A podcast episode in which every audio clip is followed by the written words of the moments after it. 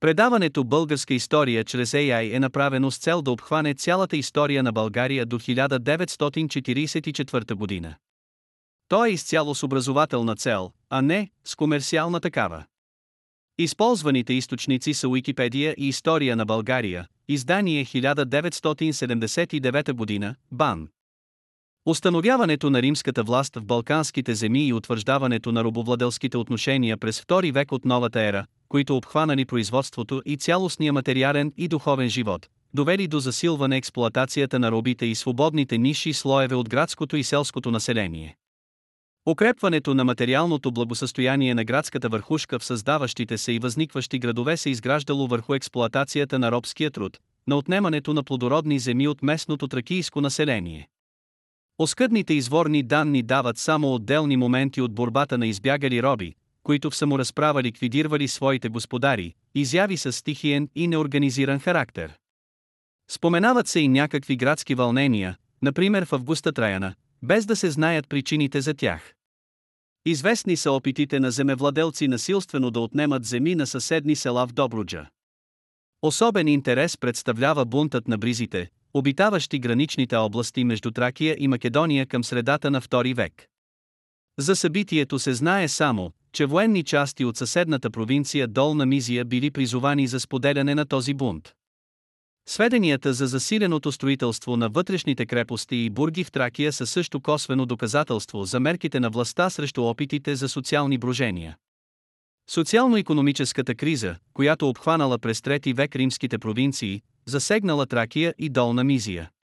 Към тежките данъци и задължения, с които било облагано местното население, се прибавили насилие и злоупотреби на военни лица и административни служители. Протестът на селените от село Скъптопара от 238 година ясно разкрива експлоатацията, на която били подложени селените траки, и опитите на официалната власт да ги защити, тъй като държавата се нуждаела от земеделско население и от постоянни ресурси за войската, и понеже не сме в състояние вече да понасяме тези тежести. Действително има опасност както останалите, така и ние да напуснем бащините си огнища, ако продължават да ни притесняват, ще избягаме от нашите домове и това ще нанесе голяма вреда на държавното съкровище, заявяват селените в оплакването си до Гордиан III. Започналите нашествия, които засегнали земите на Тракия, Долна Мизия и Македония в периода 238-268 година, засилили економическата криза и заедно с това борбата на експлоатираните слоеве в тези области.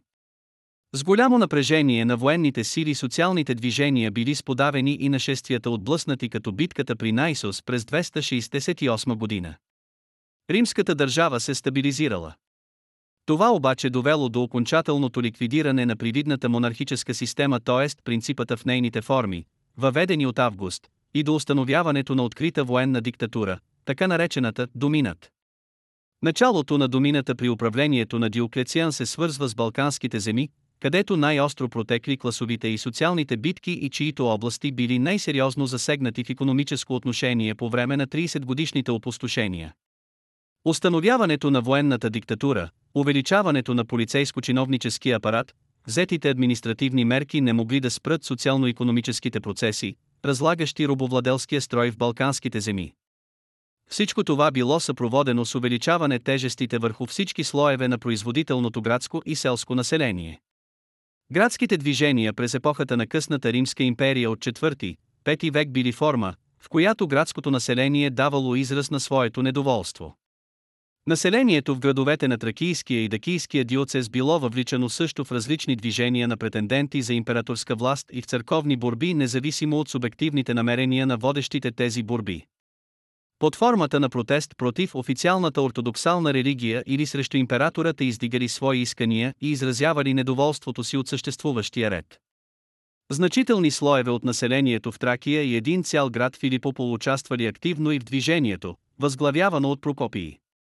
Той преследвал лични узурпаторски цели. Далечен потомък на Константиновата династия, той се стремял да свали Валент. Успял да организира в тази борба различни слоеве от Тракия и от северните области на Мала Азия, Фригия и Витиния.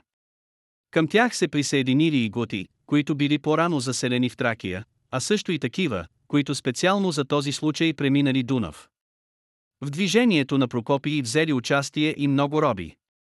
Обстановката през тази година в Тракия, както и в останалите провинции на източната префектура била напрегната. Тежките данъци и налози, събирани с големи жестокости и издевателства над населението, предизвиквали неговото недоволство и то активно заставало на страната на метежниците. Живо участие взел град Филипопол. Тукашният гарнизон опорито бранел града срещу редовните императорски войски и отстъпил след продължителна борба едва тогава, когато му показали отсечената глава на Прокопии. Жителите на Филипопол и населението на другите градове били сурово наказани с масови екзекуции и мъчения. Жестоката разправа с тези, които взели участие във възстанието на Прокопии, подготвила почвата за широко участие на населението в Тракия и Дакия във възстанието на весткотите десетилетия по-късно. В религиозните борби през IV век, в които под форма на спорове между отделните религиозни течения се криели сериозни социални подбуди, активно участие взело населението на Сердика, Томи, Адрианопол и Пауталия. Кулминационната точка на класовата борба в Тракия било голямото възстание на разорените селски маси, колони, роби, рудари в съюз с разбунтувалите се весткоти в периода до към 382 година. Прехвърлени южно от Дуна в съгласие с Константинополската власт, която имала нужда от федерати, от оседнало земеделско население, те скоро били принудени да възстанат поради безчовечния начин, по който били третирани, те гладували и им били предлагани кучета за храна срещу продажба на близките им като роби. Възстанието бързо взело широк размер. Към него се присъединили селяни, колони, робии, както пише Амиян Емарцели, и немалък брой златотърсачи, които не могли да понасят тежестите на данъците. Приети на драго сърце от всички, те били полезни много на готите, когато минавали през непознати места, понеже им показвали скритите складове с храни, скривалищата на хората и тайните убежища. Основен удар понесла робовладелската муниципална аристокрация, кориарите, собствениците на големите крайградски вили. Много от тях били физически ликвидирани заедно с техните семейства, именията унищожени, а освободените роби масово се присъединявали към весткотите и продължавали да участват в техните походи на Балканите. Последиците от тези събития за обществено-економическото развитие на балканските земи били съществени. Бил нанесен много тежък удар на робовладелските отношения.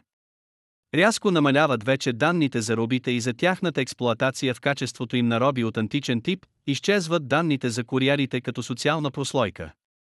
Сега били публикувани и указите за прикрепването на тракийските и илирийските колони, появяват се така наречените сенатори, развивал се патроциниумът. И когато в 409 година било пленено племето Скири, което безуспешно се опитало да нападне северо-западна България, то вече не било продадено в робство, понеже никой не искал да купува роби, а със специален декрет било разпределено като колони, и то в Мала Азия, за да не се присъединява към нахлуващите от север племена. Тази практика продължила през следващите векове. За пети век, епохата на силни хунски и остготски нашествия, особено в средата и втората половина на столетието, липсват конкретни сведения за социални движения в Тракия и Иририк. Едва в края на пети и самото начало на 6 век в североизточните области на Диоцеза Тракия избухнало широко народно движение. Разположените в Секития федерати вдигнали бунт, начало на който застанал техният ръководител Виталиан, сам стремящ се към императорска власт. Селското население, натоварено с големи данъци, се присъединявало към него и скоро той застанал начало на повече от 50 000 войници и селени. В негова помощ се оказали и слоеве от градското население в Одесус и той успял да завладее лесно града. Към войската му се присъединили готи, хуни и българи. Въпреки някои първоначални успехи след двегодишна борба Константинополската власт успяла да унищожи това движение.